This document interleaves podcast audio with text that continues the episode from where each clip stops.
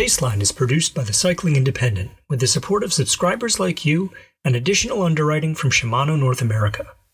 We are community focused, community supported, and dedicated to the whole of cycling. Always remember, at the Cycling Independent, if you ride bikes, you're one of us.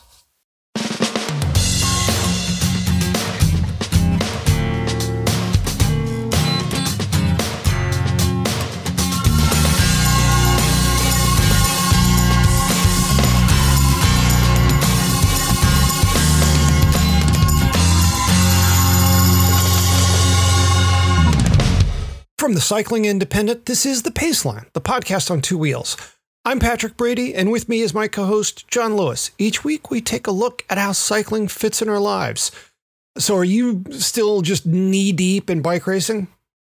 I, I don't know if I'm knee deep, but uh, yeah, I'm probably knee deep. Um, uh, Amstel Gold races were this last weekend. Very exciting finishes. Um, more, I think, in the women's race. There was it, it was uh, undecided later in the race, but Demi Vollering, uh, who's having a great season so far, pulled through uh, for the win in that one. And then on the men's side, uh, Tadej Pogacar just did what he seems to do, which is ride away from everyone else just when he decides that it's time to do that. Yeah, he's he's won how many times this season? Uh three. Well, he won again today because Flèche Wallonne was today, and and Vollering also won today, and that is a crazy race. It finishes on this, you know, mm-hmm. steep, uh, cobbled climb. Stupidly uh, steep. I, let's be clear, like twenty two percent. Exactly, exactly. And yet again, and that one, I was like, oh, it's all coming together. Like it's going to be a dash for the line. But then he just decided to leave everybody. And it's frightening.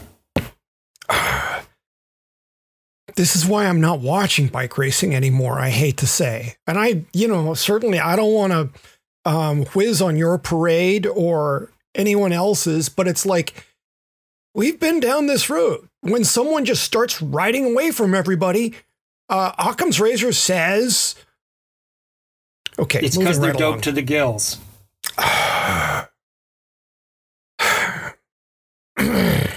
you know, it's yeah. It, it's it's a very you know I don't really know what a wicket is for the most part, but um, if I had one, I could guarantee you that it would be stickier than duct tape.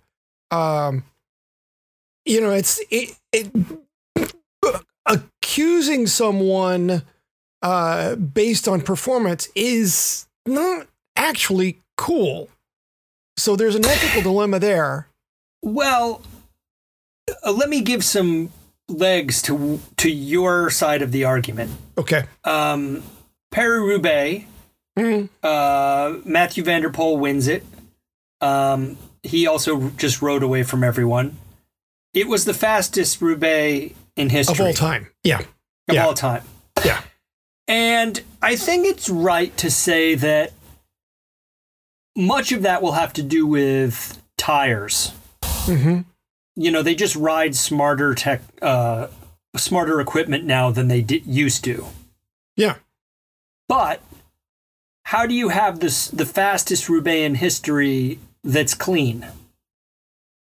If you figure everyone was 20% gacked on epo before yeah. uh, and when i say 20% gacked i mean their you know their their performance is increased by and i pulled that number out of the place you pull numbers. But my point being is that there was a distinct advantage from using EPO.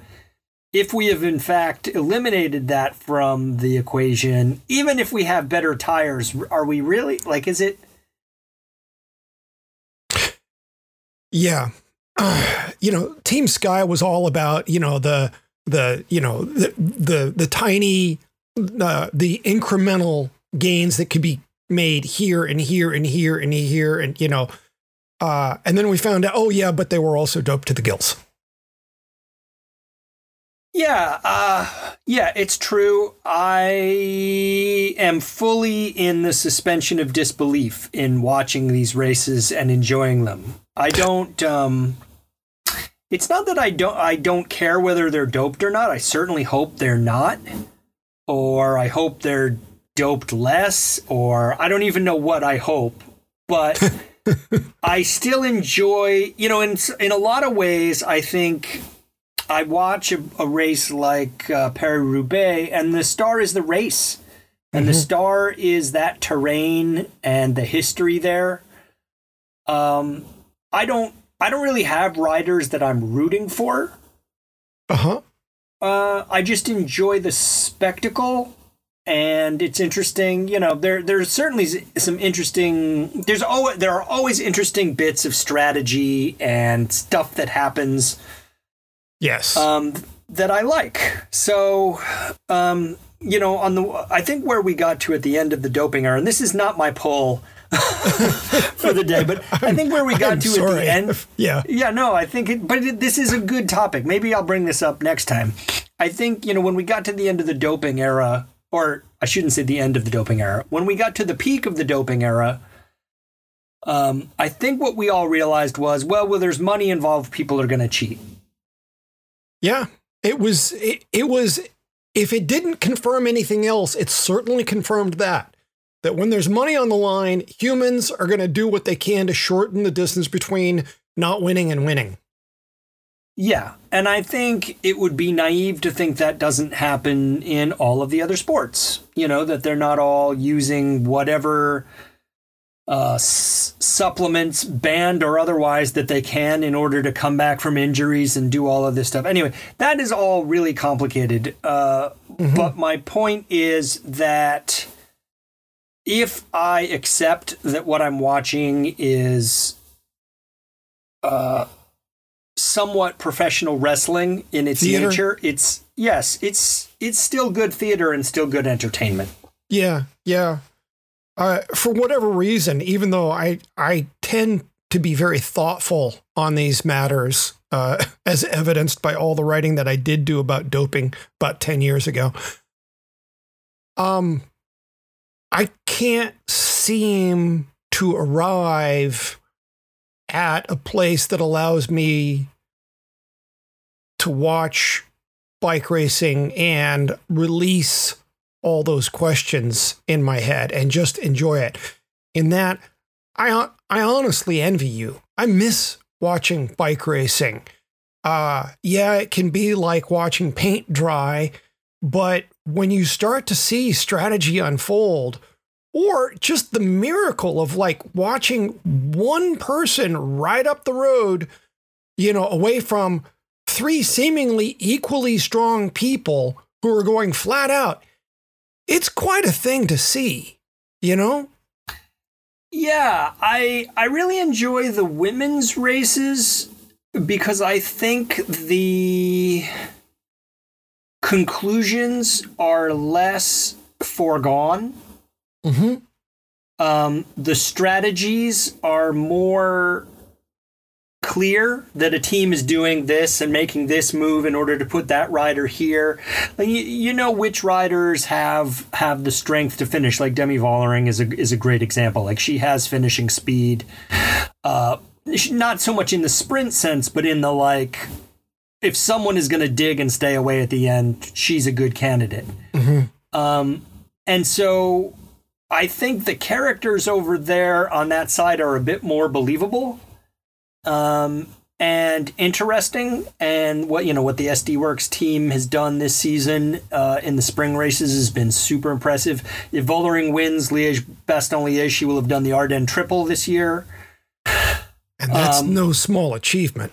And that's no that's that so you would say well oh she's superhuman but actually you know she's got this great team behind her um, yeah, I mean, I, I, you can tell I'm enjoying it all, and I think what I would put back to you, uh, or I would what I would say to you about getting to where I am is every sports story you watch on the television, um, meaning every game, every professional game in every professional league is affected by this stuff.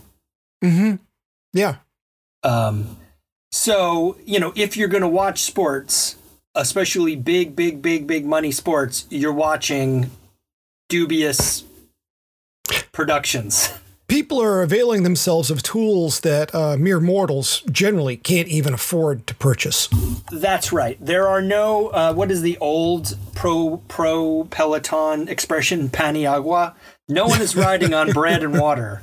And that's true in the NFL, the NBA, Major League Baseball, pro cycling, cricket, yep. you know. Yeah, yeah. No, it's it's true. Yeah. Um and uh, I I guess it just shows what a, a lightweight I am uh, in terms of wanting a purer world. I am just I'm tired of having to confront those uh, moral dilemma. Yeah, I know. I think that's right. I mean, one of my big well, I watch a lot of European football, soccer, mm-hmm. and um, increasingly the the charm is leaving the top level of the sport, and and watching lower level. If you want to watch a purer version, watch a lower level where there's less money involved. And I think that's true in all of the sports. Yeah. I mean, that's one of the things about the women's racing that has kept me sort of encouraged. You know, the, the sad fact is there's not that much money in women's racing. And because there's not much money, I just don't think there's doping in the same sort of way that there is in the men's side of the sport. I know it's I think you're probably right, and it's in a in a real way. I think well, that sucks. Uh, you know, totally. I think that totally. you know yeah. I, I'm fully in favor of the prize money being equal. One of my great frustrations is that with a lot of these races, the women's version is shorter than the men's for no reason I can discern, other than they don't want to spend the money to ha- put on a more involved race. Uh, you know, it's just it's pure misogyny. I mean, the, the excuses that the UCI has given over the years about how women can't handle it and their bodies are too fragile. And it's it's a litany of the dumbest things that have ever come out of straight white guys' mouths. Yeah, it's some caveman stuff. So, yeah. I mean, I'm a big, I'm a fan. Um, I think the the drama and the storylines in the women's uh, side of the sport are great, um, and I'm into them you know, uh, uh, there's a good argument, I think, to be made also that the men's races don't need to be so long. A lot of them. you know, do you have to race 230 kilometers really to get that finish? I don't think you do.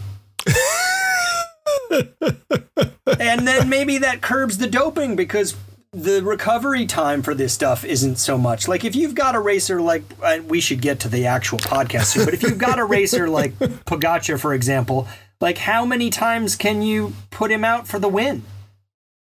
He's gonna uh, do. He's gonna have this spring season, which has been incredible for him, and then he's gonna like shut it down and try to get ready for the tour. Mm-hmm. Um, it's a lot of strain. It's a lot. Yeah, yeah. Well, and that brings up a whole other interesting thing in terms of how racing has changed in that you didn't used to have the whole of a race broadcast. You know, you'd mm. have like the last hour. And so very often races would not be going flat out. Yeah, there would be some breakaway that would go away and those guys would be kind of killing themselves. But you know, they didn't they didn't race the whole day the way they raced the whole day nowadays. Mm.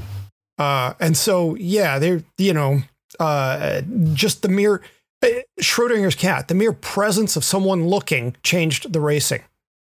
Yeah, I think that's right. So, uh, you have a poll about something uh, this week. yeah, and it's not about pro racing. Uh, That was fun though. Uh, so last weekend I was down in southeastern Massachusetts for the mixtape gravel race. Mm-hmm. Um, this is the part of my state that is just inland from Cape Cod, and it's sandy down there.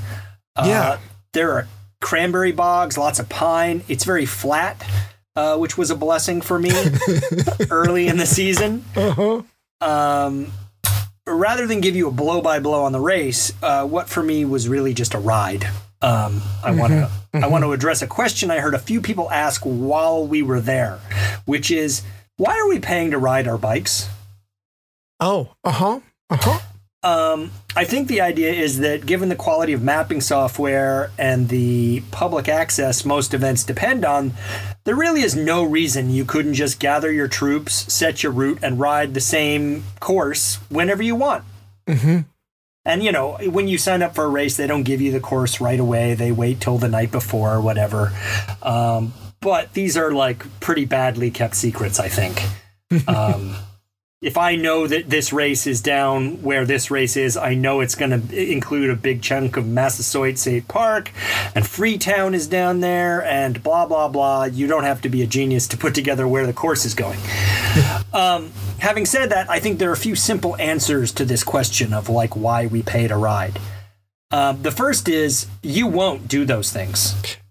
Mm-hmm. Mm-hmm. Mm-hmm. mm-hmm. Most yeah. of us struggle just to meet our day-to-day schedules and responsibilities. Um, I think putting on mini events for our riding friends is beyond most of us.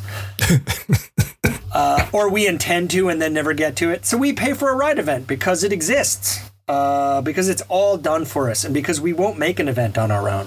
Mm-hmm. Um, second, there's infrastructure. Mm-hmm. Uh, so there are rest stops with calories and liquid and mechanical support uh, a post ride beer and meal, swag. People love swag. Um, if Strava credit has value for many people, our ride t shirt does too.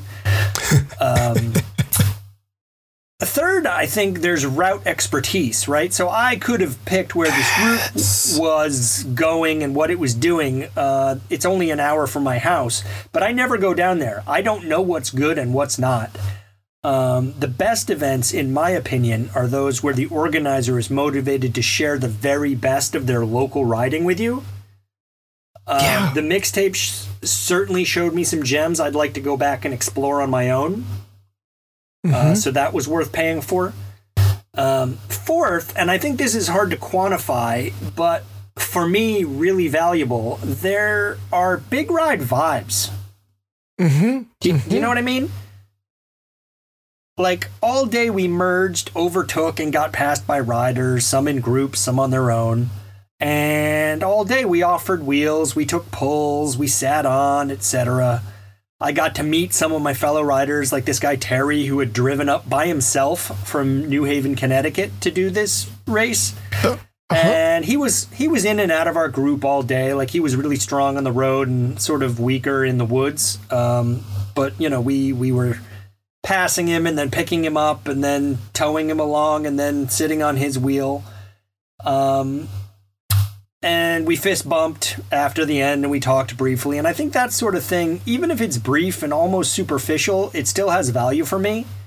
Mm-hmm, I like mm-hmm. to say that bike shops are the heart of local cycling communities, but events serve a crucial role too. Mm. Uh, they bring they bring people together who wouldn't meet otherwise. Yeah, yeah, uh huh. Um, fifth, there are kind of big ride dynamics. Uh, the mixtape was a race. Uh, mm-hmm. there was an overall winner. It wasn't me. No, uh, no, not not not this time. Uh, next time maybe. But they they had also established all these shorter segments within the race that you could compete on. Oh, uh huh. So you'd be, you know, you're in the race, you're doing the thing, and then it would say go there would be a sign that says go and mm-hmm. then at the end it would say chill at the end of the segment. So it was all these like so i you know we I, one of the guys in my group was uh, wanted to do this stuff. So he would like burst off the front of our group and then we would catch him you know just after the end of the segment. Um there were quite a few of them, and it led to kind of a different dynamic than a simple point to point race. Also, mm-hmm. because it was a race, my friends paid a lot more attention to drafting and pacing than we would on one of our regular rides. Sure. Yeah. Which are really just rambles. And so that was fun. Um, one of the one of the charms I think of bike riding is that once you have the bike, it's free. Mm-hmm. You know, go when you want, go where you want, go with whomever you want having said that, I think events are worthwhile investments. The the the pandemic got us out of the rhythm of signing up and then training, etc. Mm-hmm. But I was really happy to be back among a big group like that for once, and I'd recommend it. Uh, the mixtape specifically, or any other event, if if only to kind of like shake the dust off of your riding and remember how the bike can bring us together. Mm-hmm. Mm-hmm. Yeah, yeah. Totally agree.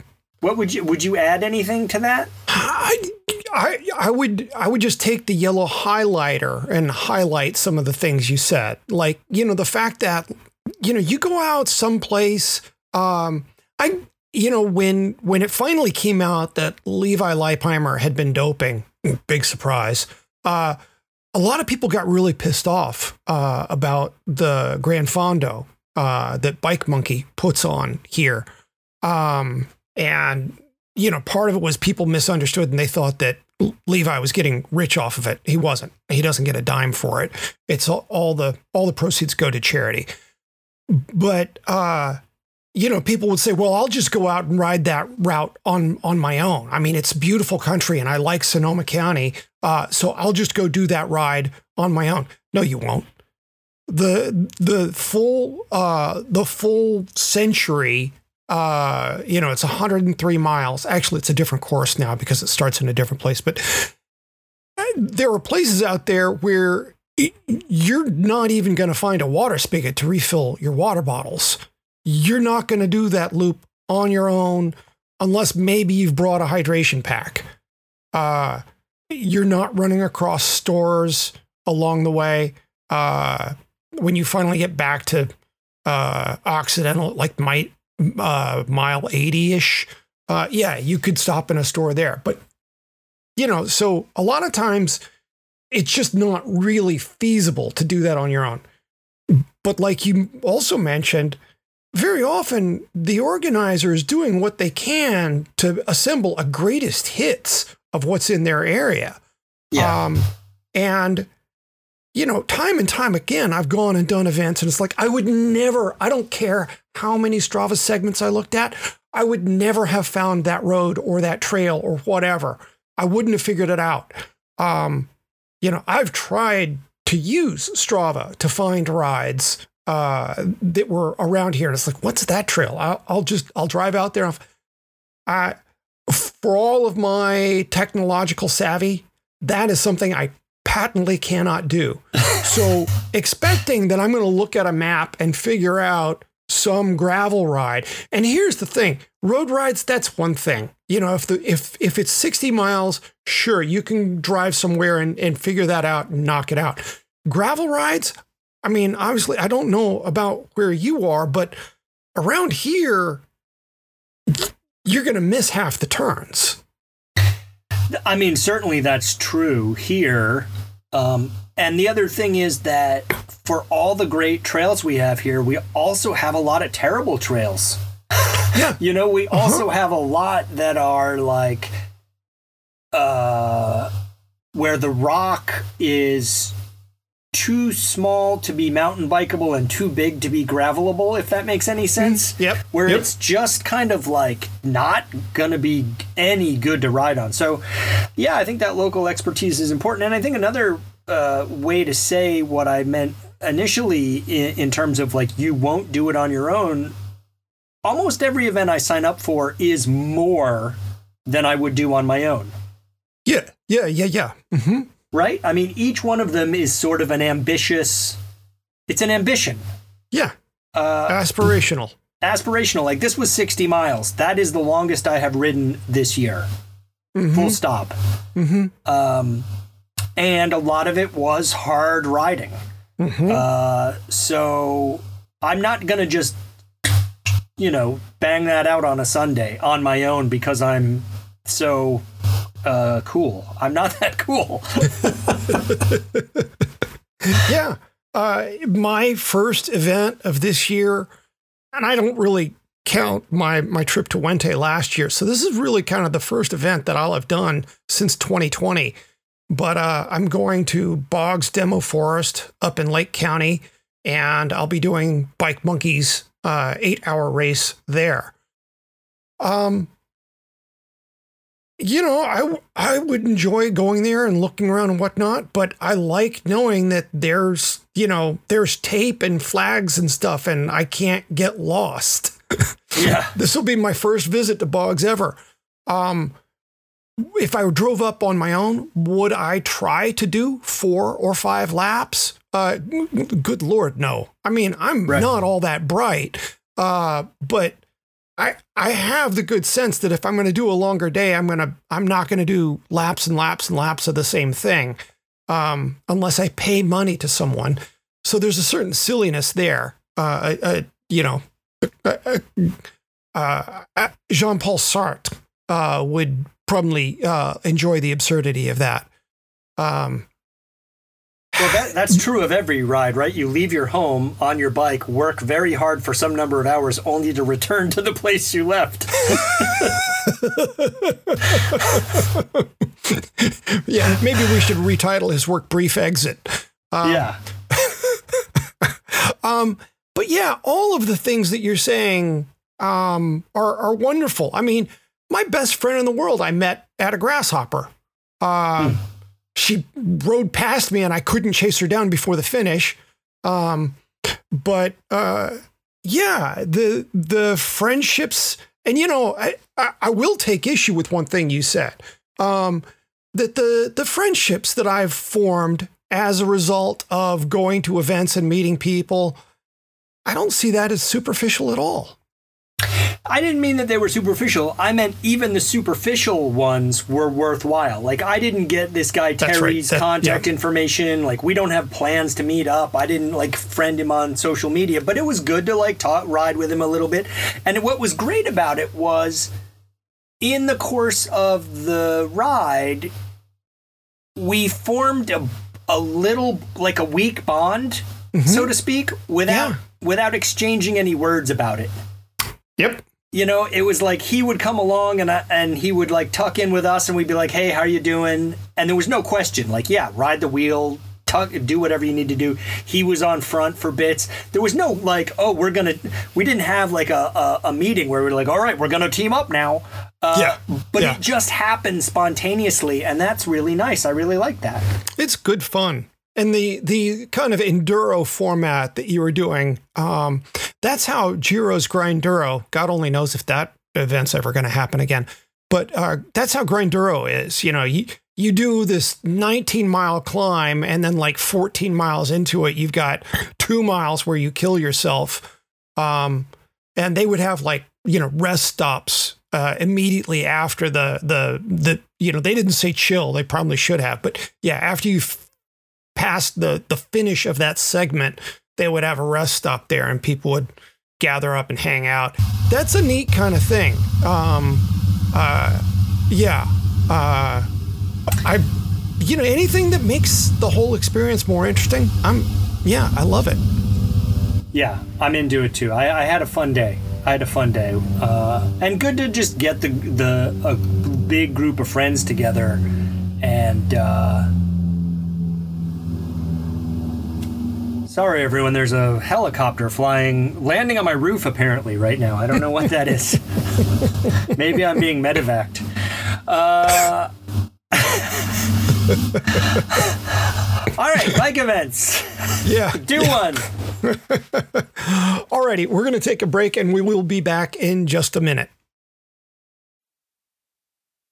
The Paceline is underwritten by Shimano North America. That means they help us pay for software and hosting and the M&Ms in our dressing rooms. Shimano are also nice enough to let us talk about them in our own voices and from our own experiences. For example, I did a lot of research on Shimano road wheels when I was putting together complete bike packages when I was at Seven Cycles. We turned to Shimano wheels because they're rock solid, affordable, and readily available. The wheel market is full of fantastic options. Shimano's wheels often fly under the radar. You should really check them out. They have killer carbon fiber wheels at the 105 level now, the C32 and C46, and of course, if you're shooting for the stars, you can get the C36 and C50 at Ultegra and Dura Ace levels. See them all at road.shimano.com. Okay, we're back with the Pace Line, the pad- podcast on two wheels. What are you yakking about this week?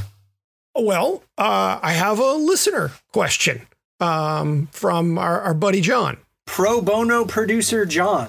Yes. Yes. Uh, he asks In what ways is matching important? Uh, some people want their shorts and shirt to match, some even throw matching socks into the mix. Uh, the most matchy seem to be tandem riders who almost always find the same jerseys for Stoker and captain. Uh, teams match down to every detail. Uh, and if their saddle sponsor doesn't make a seat that fits, they will fake it with a counterfeit logo. True story. Um, I just added the true story. Uh, so, looking the same is a version of matching. Another version is being evenly matched in terms of fitness or ability on the bike. Is matching important, or is difference even better than matching, both sartorially and exercisally? Uh, I like that John coined a new word for us. Exercisally is good. Yeah, yeah. So I, I, am just going to get out in front of this. I have lived this one to the hilt. I'm just going to, I'm going to go ahead and lay down my arms. Um, you know, I, yeah, the only honest thing to do is cop to that now. Uh, I was on a race team where we had black bibs for training. Uh, they had our sponsor on the side, uh, and red ones for race day. Mm-hmm. Um, years red, red ago, is fast. I, well, duh. Yeah. Um, I mean, admittedly, those red bibs with the yellow panel with our, our sponsor on them, those were some hot looking bibs. They really were. Um, I don't know if anyone's ever said hot looking bibs before, but go on. Uh, go ahead. There, yeah, okay, yeah. Um, years ago, a former flame and I would match everything but shoes and helmet when we got on my tandem. Um, so the way I see this is that uh, the issue is one of perception. How do you want to look when you go out in public? Uh, because of how I'm wired, I don't enjoy being a visual disaster. Um, so just as I like to wear pants and a shirt that match, I like to wear cycling clothing that does not offend the eye. Uh, I tend to choose helmets in neutral colors, like white, um, so that it's easy to match with kits. Uh, I was sent a red helmet for review a couple of years ago, and I can't bring myself to wear it with colors that it clashes with. If I'm in a, a, a kit that has green, there's no chance I'm wearing that helmet. Mm. None. Mm-hmm. Um, and I I'm somebody who even goes as far as like you know color values. Um, I what really really gets me is like mixing uh, saturated hues with earth tones, that sort of thing. Can't do it. Can't do it. even you know, and it's funny to think that like I'm wearing tight, stretchy clothing, so I can't really even see myself all that well. Um, but you know, just knowing that it's on me, I get a rash. Uh, you know, yeah. Um, and you know, I say that, but I'm gonna hasten to add that it's not that I think there are rules we need to follow, but rather I don't want to look like a four-year-old dressed me. Mm. Um, now, having said all that, years ago on Fridays during the winter, I'd meet up with friends to go for a coffee ride. Um, and I'd joke about it being the anti kit ride. I once wrote a whole post about the anti kit. I remember. Um, what I did and encouraged friends to do was to create the clashiest outfit they could. I wore all the bright colors I could. The funny thing is, I'm going to admit here now, even then, I couldn't bring myself to mix taxi cab yellow with neon yellow. Weak I- sauce.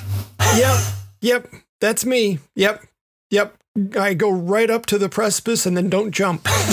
uh, you know, and there's another sense of matchy here that we haven't discussed, and that's being matchy in terms of the style of apparel. Uh, the guys in my mountain bike club mostly wear baggy stuff. You know, their jerseys are loose, they don't have pockets in the back, and their shorts look like cargo shorts. Me, I'm in Lycra. Why? When I wear baggies on a long ride, my butt ends up soaked in my own sweat, and I don't begin to dry out until after I've changed out of that stuff. Uh, so on my Sunday mountain bike rides, I'm sometimes the only rider present in snug fitting cycling apparel. That's not always true, but it certainly happens. And uh, so apparently, my standard is that comfort trumps conformity. Well, I think what you're getting at is that um, you feel the pull of the match, but you recognize that the match is has no actual. It doesn't do anything. I think I think there are a few things going on here. One, I think uh, it's um, if you have your kit together, it's it tells other people that you know what you're doing. I think cyclists are very insecure about like, oh, I need to look like I know what I'm doing, uh-huh. uh, because riding a bike is very serious business, and if only I'd been serious about something in my life. Yeah, yeah. Oops. no, but I think there's something there. I think the human, you know, this is a thing in in in physics and all of science. Really, is that symmetries? The scientists look for symmetries because it's where you mm-hmm. can glean information. Uh, mm-hmm. you that that is an indication of order. And so when you see someone in a matching uh, kit, they're they are orderly in what they're doing. Um, the problem, I don't even know if it's a problem. One of the outcomes is that many times cyclists end up looking very precious. Well, I mean, that whole MAMIL thing, um, you know, we we kind of we blundered our way into that. Mm. You yeah. know, had we not taken ourselves so seriously and, you know, uh, yeah, uh, tried to make our Cat 3 Road team look like a pro team with a billion sponsors on it. Um, it's cosplay. It's just cosplay. yes, it is. You yes, know, it is. Like you tell me you wear uh, like a lycra kit on a mountain bike. Like tell me you're a roadie without telling me you're a roadie. uh, and that's and that's fine, right? There is there are there are good practical arguments for wearing a road kit on a mountain bike. Um, and whatever people uh, affect in terms of style, they've got a rationalization for it, right? Oh, I wear oh, baggy sure. stuff because the airflow is better that way. I mean, yeah, okay, all right. um, I I think I have done the matchy match thing before because I was taking myself too seriously. I wanted everyone to know that I really knew what I was doing. Um, maybe I know what I'm doing. Maybe I'm do- I, I don't. Uh, that's for other people to decide, I guess. Lately, I actually am taking some joy in wearing mismatching kit. Oh yeah. Yeah, it's it's not even that it clashes. I'm not trying to be an eyesore, but like I'll ma- like when I was um, uh, a traveling rep, I would get jerseys from different shops that I worked with uh-huh. Um, and then I would sometimes get matching bibs or sometimes not. But now what I like to do is kind of like I'll wear cycle fit bibs with a Velo Smith jersey. and I just want people to be like, ugh, like what is what is he doing?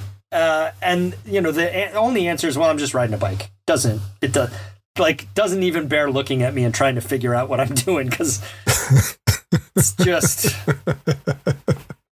uh, but then he also brought up matching in terms of ability. Yes, yes, uh huh. And you know, there's there's something to that because I think there's a certain peace to be found in riding with people who are of similar ability or similar fitness. Um, you you move together more easily. Um, and there's the fact that I think most of us, if we feel like we're substantially slower than the people we're riding with, uh, well, no, I, I'm I'm not going to speak for anyone else. For me, when I'm riding with people and I'm noticeably slower than they are, um, I don't I don't often apologize anymore. But I will I will uh, uh, kid myself pretty mercilessly. I I will butt myself of jokes. Um, yeah, uh, that's mm-hmm. so. It's nice to go out with people where you kind of flow easily together. I think that's true. I think when you ex- when you find the people that you match with ability wise, it allows you to be a little bit egoless a little bit more egoless. Like if I ride with someone faster than me, my ego will force me to go too hard in order to keep up. Um, I like to ride with someone. I know that I'm I'm well matched with someone if I don't mind asking them to back off the pace.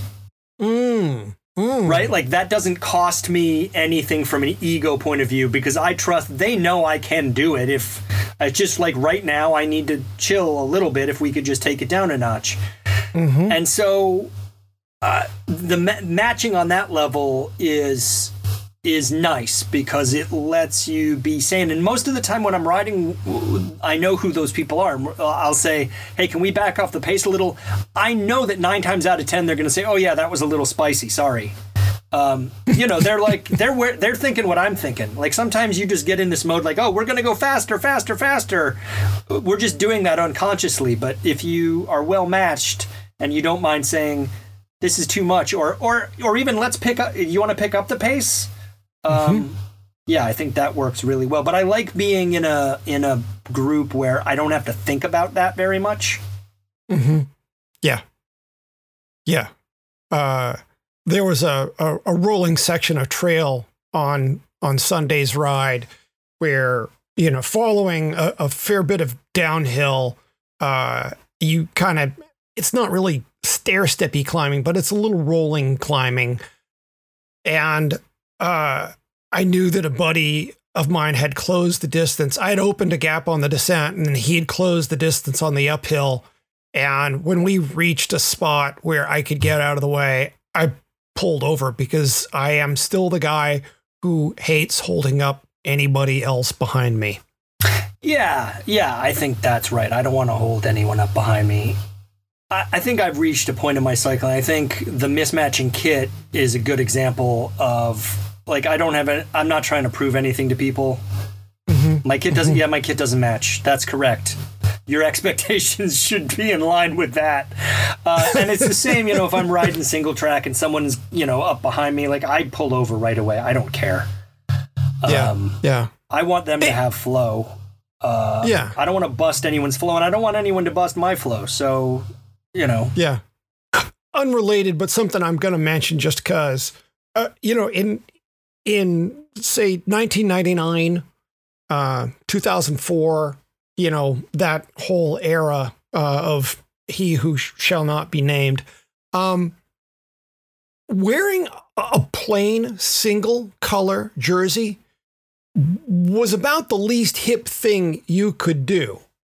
Um, and nowadays, most of what I prefer to ride in is pretty well single color.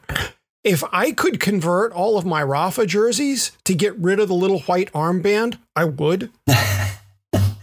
I agree with you. I almost always, I would, be, I would only have in my drawer uh, white, plain white jerseys if I had my choice, because in, Eh, I only wear short sleeve jerseys when it's quite warm.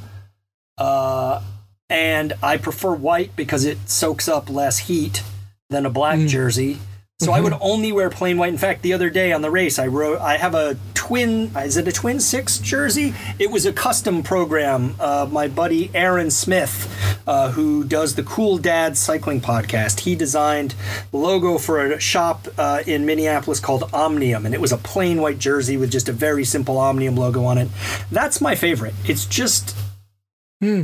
I don't need to be anyone's billboard. Uh, they're all nice jerseys that I've got, but yeah, all plain white is what I would do. Yeah. Yeah. Uh, hmm I get it. Alrighty, let's move on to Paceline picks. Okay, uh, for the mixtape, I decided to mix up my usual ride food. See what I did there? Uh, I chose not to rely on the stuff I jam in my pocket before most rides, like Clif Bloks, which we've talked about on this show recently, Lara bars, uh, Bobo's Oat Bites, which I picked a few weeks ago.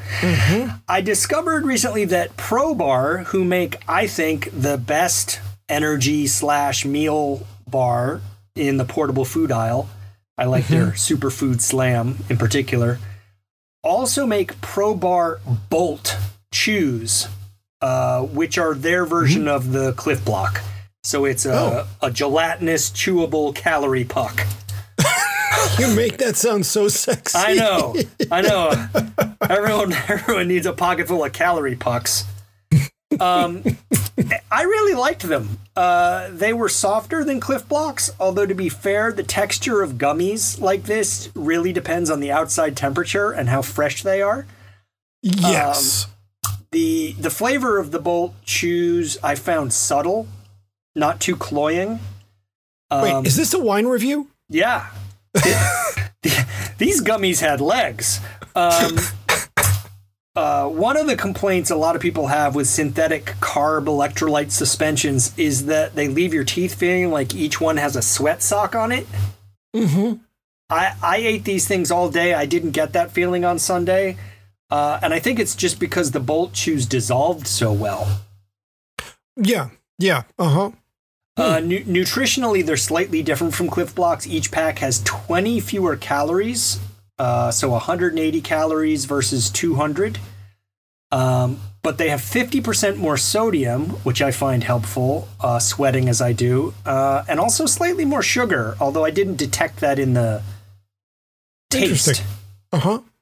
Uh, from a packaging standpoint, I found the Bolt package easier to open and eat from while riding than the Clif Blok sleeve. Oh.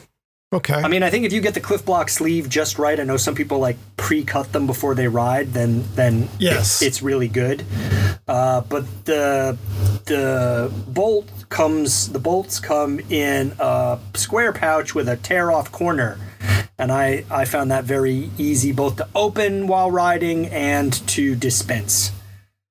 Oh, One question about that uh, corner that opens. I- Is it in some way? Uh, is there like a any sort of perforation Yes. or, or other sort of guide that that guides what is torn, or can you accidentally like tear half the bag open? There is a guide. So there's a Okay. perforation at the top. I think you have to be, you could, if you were overzealous, tear the whole side. Uh-huh. Uh, but it, w- I found it very simple just to nip the corner off. okay. Um, they come in six different flavors, which are strawberry, berry blast. You couldn't just be berry, right? It has to No. be berry blast. Uh, pink lemonade, orange, uh, raspberry, and cran pomegranate. I wish I had had cran pomegranate riding through cranberry bogs as I was, but instead I had strawberry. Each pouch is 2.1 ounces, and you can get a 12 pack of pouches for $29.99 directly from PROBAR. Huh. Interesting. Yeah. I may have to give those a try. Yeah. I've I've been a big user of the the Skratch Labs uh, chews. I also do like them, yes. Yeah. Yeah. Have you tried the blueberry that they came out with relatively recently? I, I haven't. I generally don't opt for blueberry things. Uh, I I like blueberry. It's not my favorite flavor, but I, I like. I've had so much strawberry in my life. I can't buy anything strawberry anymore. I understand. You know, but uh, the orange, the raspberry, and the blueberry, and the green tea and matcha flavors, all four of those are pretty dynamite. um, so my pick last weekend, I got to see a bunch of friends I haven't had the pleasure to ride with in a while, as I mentioned. It was a terrific time, though my legs not quite so much as the terrific part. Uh, I was discussing suspension with two of my friends, and they confessed that they had no idea what their suspension was set to and didn't even own a shock pump. my recommendation today is a shock pump. Uh, I am largely agnostic on brand, but I am going to recommend the RockShox one because it tends to go for less than $40 um, and seems to be in stock in, in an awful lot of places. It's the one that I have. Well, it's one of two that I have. Um, I think it's really important to experiment with shock pressure uh, as well as adjustments like rebound damping. Um, I think people tend to underestimate just how much suspension setup can change how a bike rides. Uh, a corollary to this is uh, talking to other people about their mountain bike and how it rides. Does it chatter on rocky stuff or does it float over it? Uh, You know, what if the fork or shock is bottoming out? That sort of thing. Back when I had my Ibis Ripley, the Fox 36 on there, I did everything about setting that that uh, fork up correctly. I followed all the directions. Hated that fork for months. Got to the point where I was considering selling the bike, and I thought maybe what I should do is take out one of the volume spacers. Let's mm. see how that does. Mm. Totally different fork after that. Completely yeah. different fork once I did that. Uh, and so, you know, that was that was when I really started to give myself permission to experiment a lot more. You know, all the forks and shocks have guidelines for what you're supposed to set the sag at and everything. But they're rules of thumb. They are not, you know, technical specifications. Um, and I think there's really a, a, lot of fun to be had in experimenting with that. Um, I'm not, uh, uh, well, anal enough to set up my bikes differently when I ride different places. Mm-hmm. But I could, you know, that would be that would be a really understandable thing if I was going to ride out in West County as opposed to Annadel State Park. Um, you know, one place the the trails are smoother, not rocky. Uh, the other very very rocky, and it would be easy to set up a bike differently for those. Yeah, I mean, I I think um, how how the suspension compresses and rebounds has a huge impact on my bike handling. I like I like to ride you know pretty technical stuff. Mm-hmm. Um, and even low speed technical stuff. And I need to understand how the fork, for example, is going to rebound when I weight it, uh, when I weight it and unweight it to, to go up mm-hmm. something mm-hmm. big. Mm-hmm. Um, I've, I've encountered several friends uh, who are fairly new to dual suspension bikes. And, you know, I've sort of checked their bikes out and been like, wow, your suspension is way too stiff. Like, I don't know what you're getting out of this uh, maybe at high speed over chatter, this is helping you a little bit, but in terms of like what the suspension can do for you in bike handling, you're missing most of it. Um, right, right, I, right. I also recognize, you know, like um, like in skateboarding, how tight you run your trucks can vary a lot by preference. Some like very stiff, some like them almost floppy. Uh, so I do understand that there are some riders who will want stiffer suspension than others. But as you say, I think like you should find out what you like uh, and what works with your bike handling. Because yeah. because what the bike is doing is not just eating up the shocks that you're riding into. Uh, it's a dynamic system, like you're inside of it. Uh, so being able to drive the suspension yourself, I think, is key.